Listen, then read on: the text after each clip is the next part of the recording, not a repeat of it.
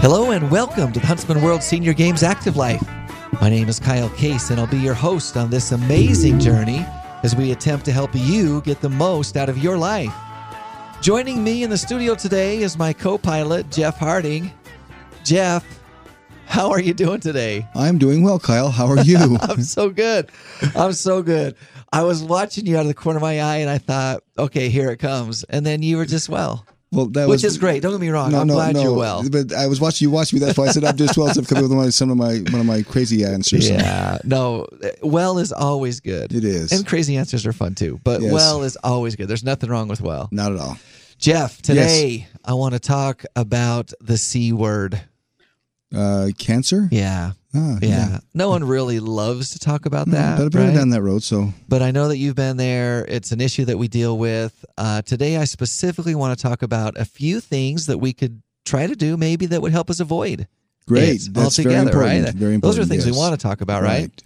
So, as you know, you've heard this saying before. We've all heard it. They say that you are what you eat.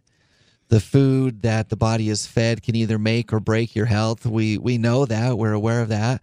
I want to be clear about what I'm about to say. There's no prescribable anti-cancer diet that can Nope. protect you from all sorts of cancers, but there are a few things that we can do. Eating a balanced diet with whole grains, fruits, and vegetables. Mm-hmm. Those things are all going to help fend off cancer in the long run.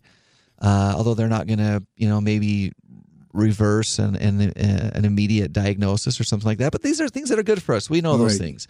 Uh, we want to try to avoid toxins. Right. Uh, we want to keep our stress to a minimum if we can. Well, yeah. Uh, drinking and smoking are correlated strongly with uh, with cancer. So we, if we can avoid those things or moderate them, those are those are things we want to take a look important, at. So let me get into just a, a few things specifically All right. uh, that we can do to avoid uh, potentially avoid cancer. The first one is to, as I said, stay away from toxins Yes. and uh, even actively detoxify. the The first step toward protecting the body against damage from free radicals is to eliminate the toxins from entering the body in the first place. Those darn radicals. They should Right. never be free. They should always be in jail. they should always be uh, under lock and key, right?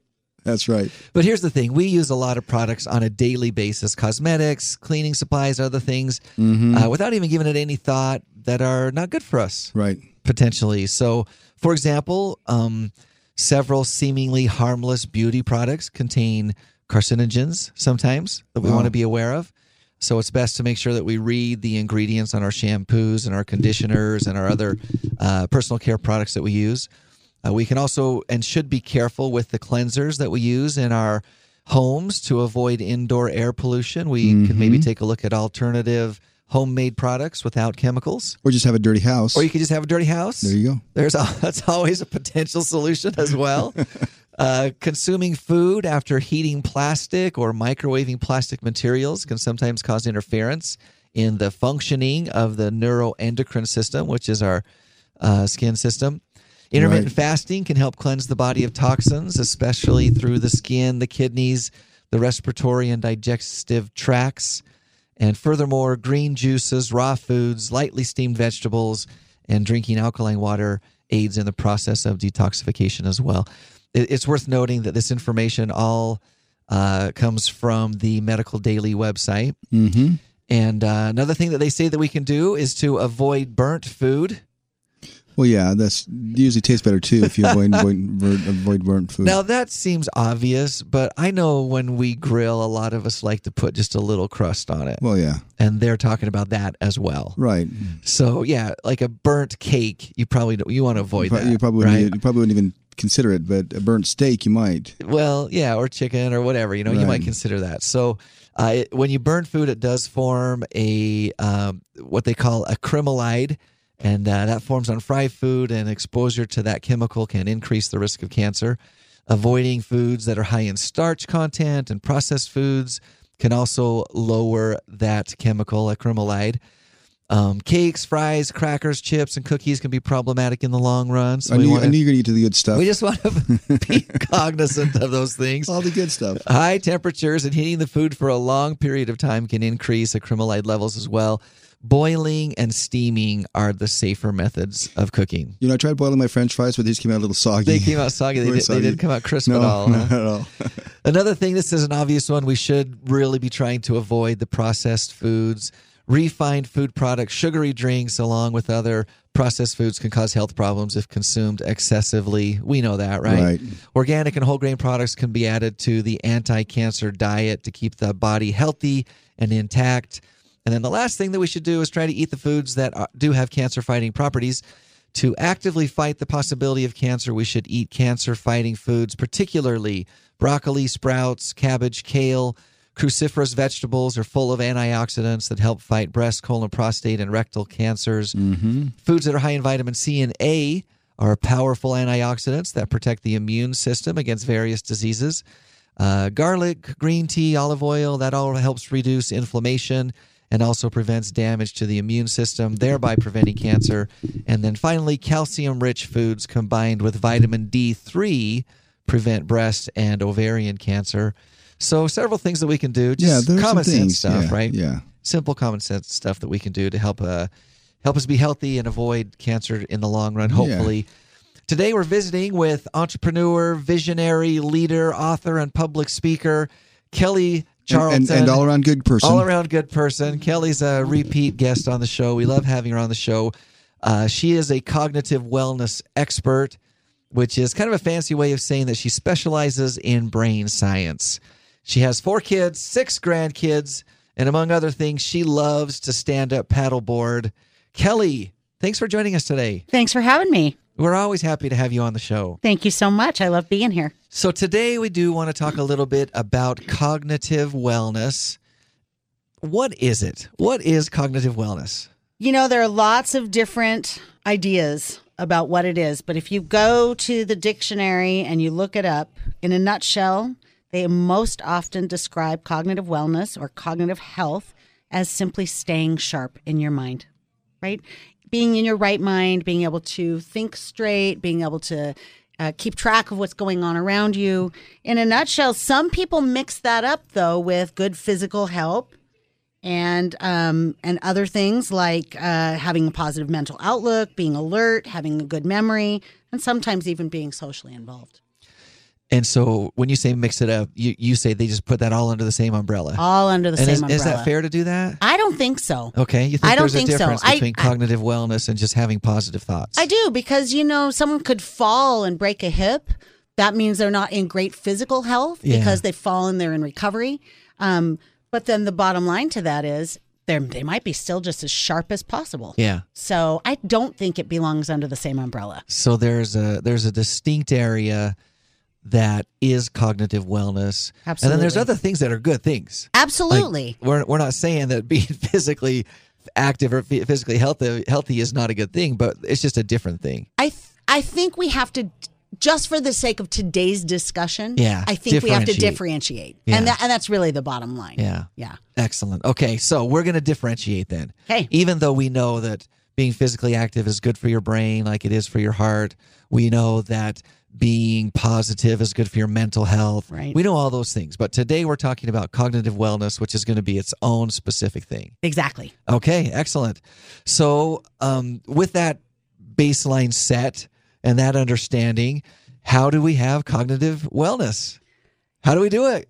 It, this is such an interesting question. You both know, and for our listeners, I have not a long, varied history. I got into cognitive wellness and the research about cognitive wellness in a very bizarre way, which would take much longer than the 25 minutes we have today.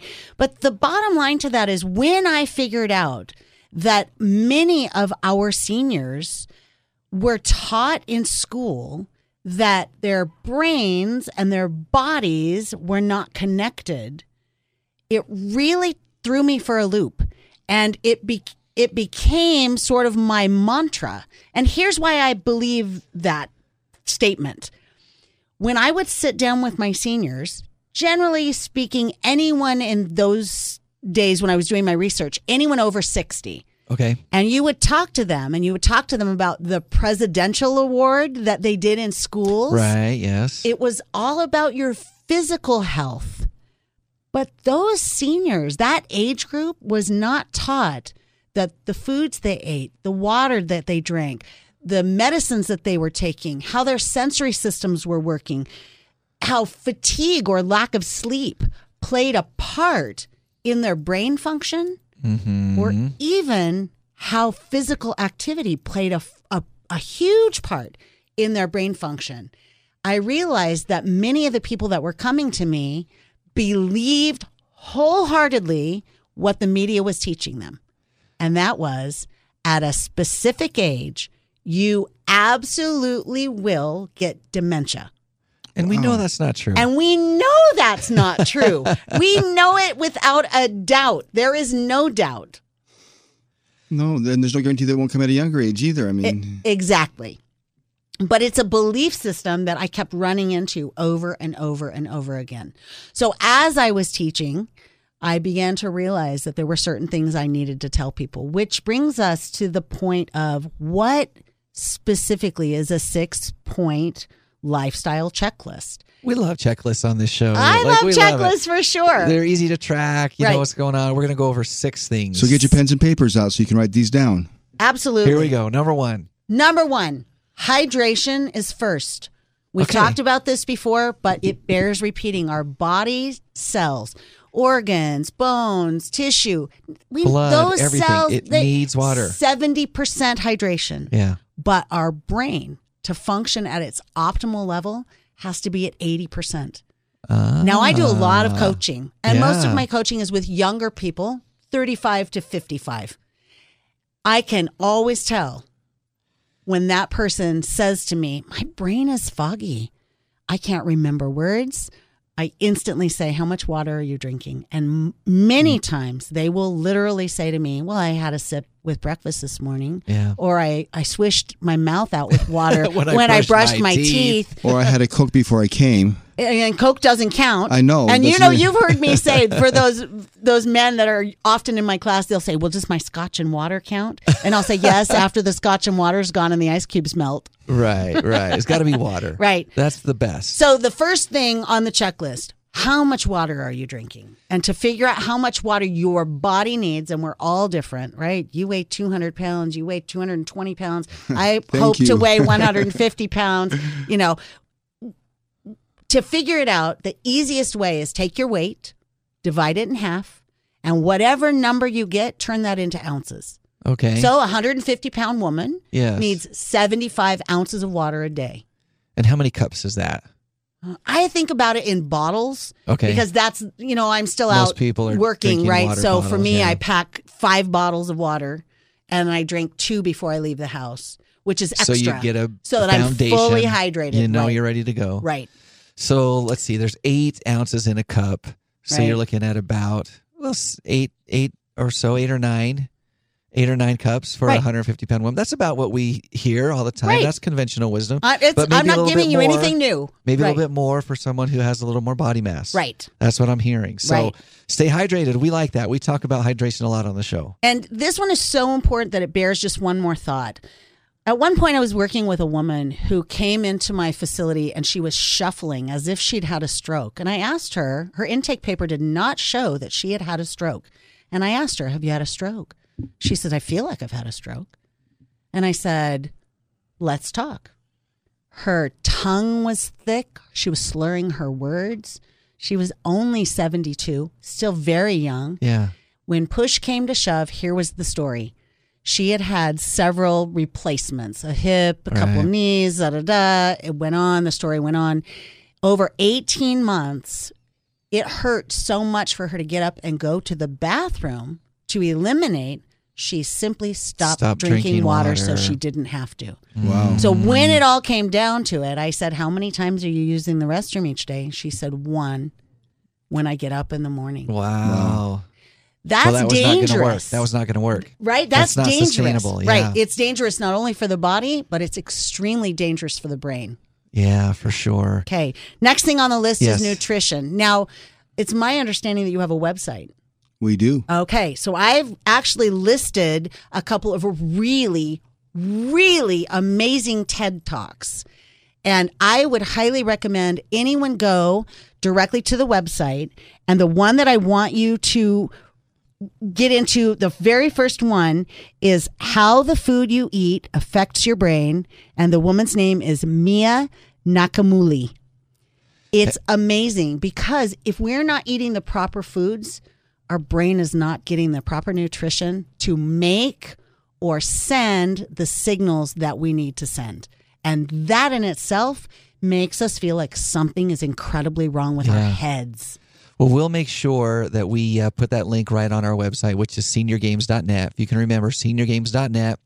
Uh, we'll go ahead and put a, a couple of these links to the TED Talks that you're talking about. Perfect. You're listening to the Huntsman World Senior Games Active Life, and we're talking with cognitive wellness specialist Kelly Charlton about brain health.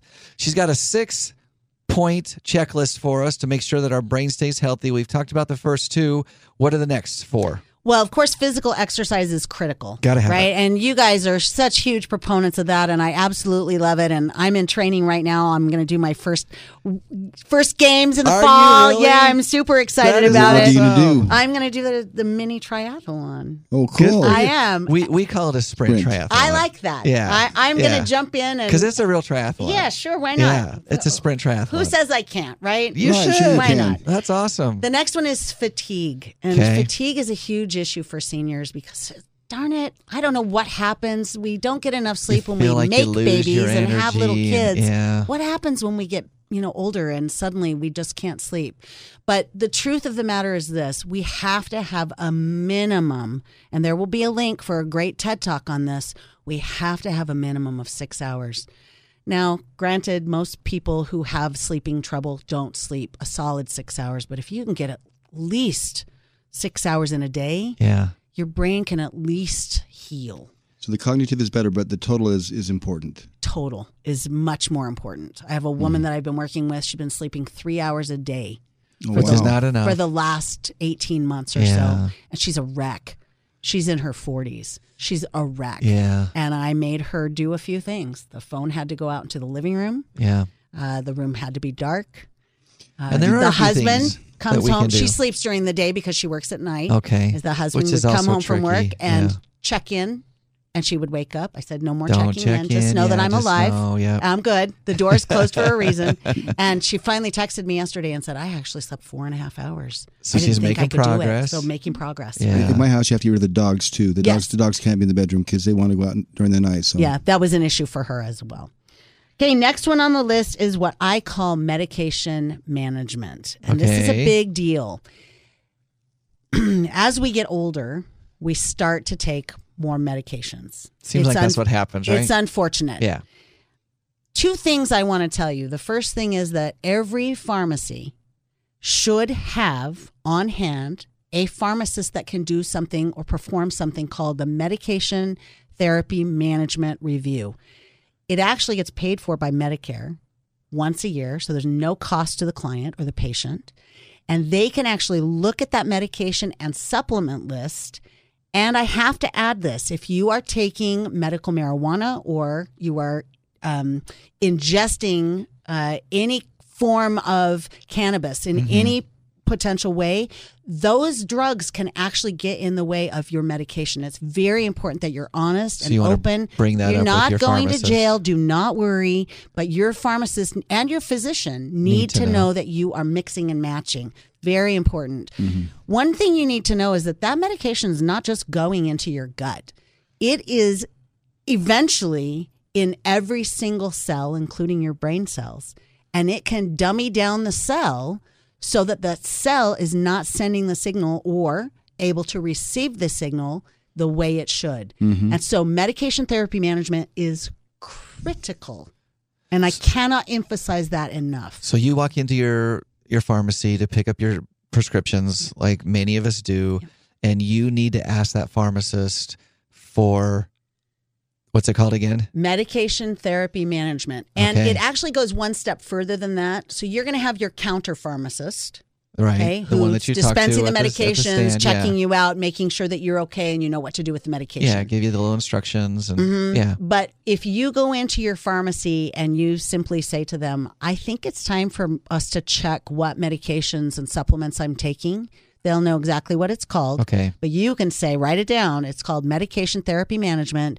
Most private pharmacies, community pharmacies, have a medication therapy management specialist on staff. okay, Our pharmacy, Stapley Pharmacy, does.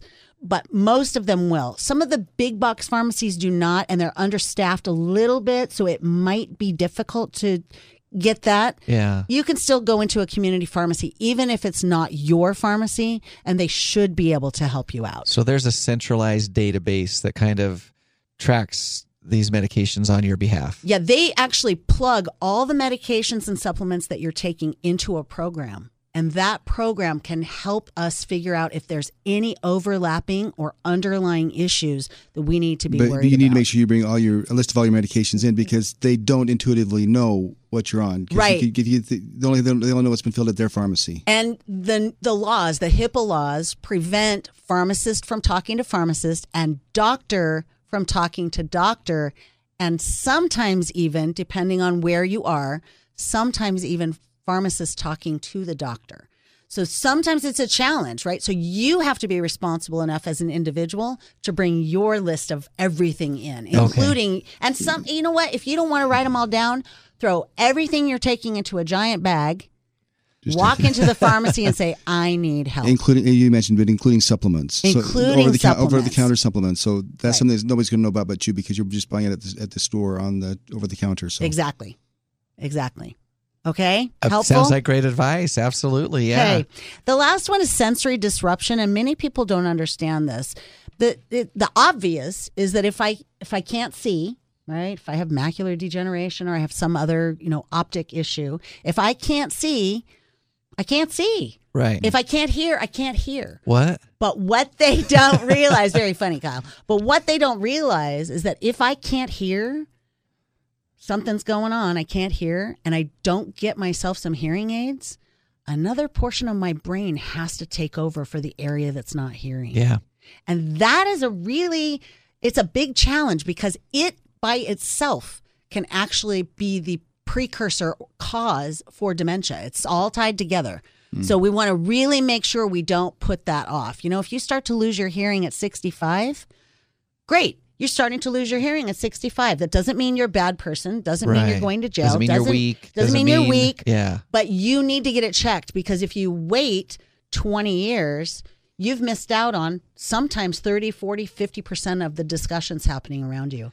And we don't want another part of the brain to have to figure out what to do with that sound that's coming sometimes in. that's not bad though. we call that we call that selective Yes. hearing. Yes, Thank you very much. Conversation, Jeff. I And, that. and most men will say that. Well, and there's so many things, and and uh, we could easily do an entire show on hearing loss and and the connection with the brain. But there are so many things. Not only is your brain not exercising and functioning in the way that it can and should. Um, there's social isolationism, which Right. is a which is a challenge as well. It leads to a whole bunch of other things. So many things. So six great things to to consider as we uh, you know try to live the active life and take a look at where we're at with our cognitive wellness, our brain health. Uh, I love it. Yeah, So I actually made that six point lifestyle checklist into a bookmark. perfect. And so I'd like to just make a little plug. I have a little business. I don't make a lot of money at it. I go out and speak, but it's called Core Solution Center. Core Solutions with an S Center at gmail.com. If you send me your email, or not your email, but your information, I will mail you Mail one, you two, three. I'll mail you a free bookmark. Kelly, that is awesome. Thank you so much for joining us today. Thanks for having me. We're gonna have to have you back another time. I'd love it. Wonderful, Jeff. yes. We're still at the beginning of a brand new year. Are we at the beginning of a brand new year, We're Kyle? still at the beginning. Wow, I mean, that's technically amazing. we've been a few weeks into it, but it's still the beginning. So if you're still looking for the perfect New Year's resolution, Follow why- Kelly's example. What's that? Follow Kelly's example. You could follow Kelly's example and choose to participate. That's right. In the Huntsman World Senior Games this year. That could be one of your goals. If you're 50 years of age or older, you qualify. That's all that it takes to qualify. The dates for the 2020 games are October 5th through the 17th. Team registration is actually open. And if you can believe it, in some sports, we've already reached our Yes, participation caps. But you'll want to make sure that you get on a waiting list if you uh, have a team that you want to register. Registration for the athletes themselves will open on March 1st. In two and a half so months. Put that on your calendar. If you have any feedback for us about the show, please shoot us an email at activelife at seniorgames.net. Remember to tune in live next and every Thursday at 5:30 p.m. Mountain Time on AM 1450 or FM 93.1 for the Huntsman World Senior Games Active Life. Jeff, you know that you can subscribe to our podcast pretty much anywhere that podcasts are found. I do. That's amazing. But you can. And uh, once you've subscribed, you can give us a rating and write a quick review. You can really help us spread the word about the show and about just living the active life. And all fives are appreciated. All five star ratings are also very much appreciated. you can also find this and previous shows right on our website. Once again, that is seniorgames.net. So check that out. Jeff, our inspirational thought for the day. This is a good one. You ready? I'm ready. The best view comes after the hardest climb. That's true. That is so true. Until next Thursday, stay active. Bye, everyone.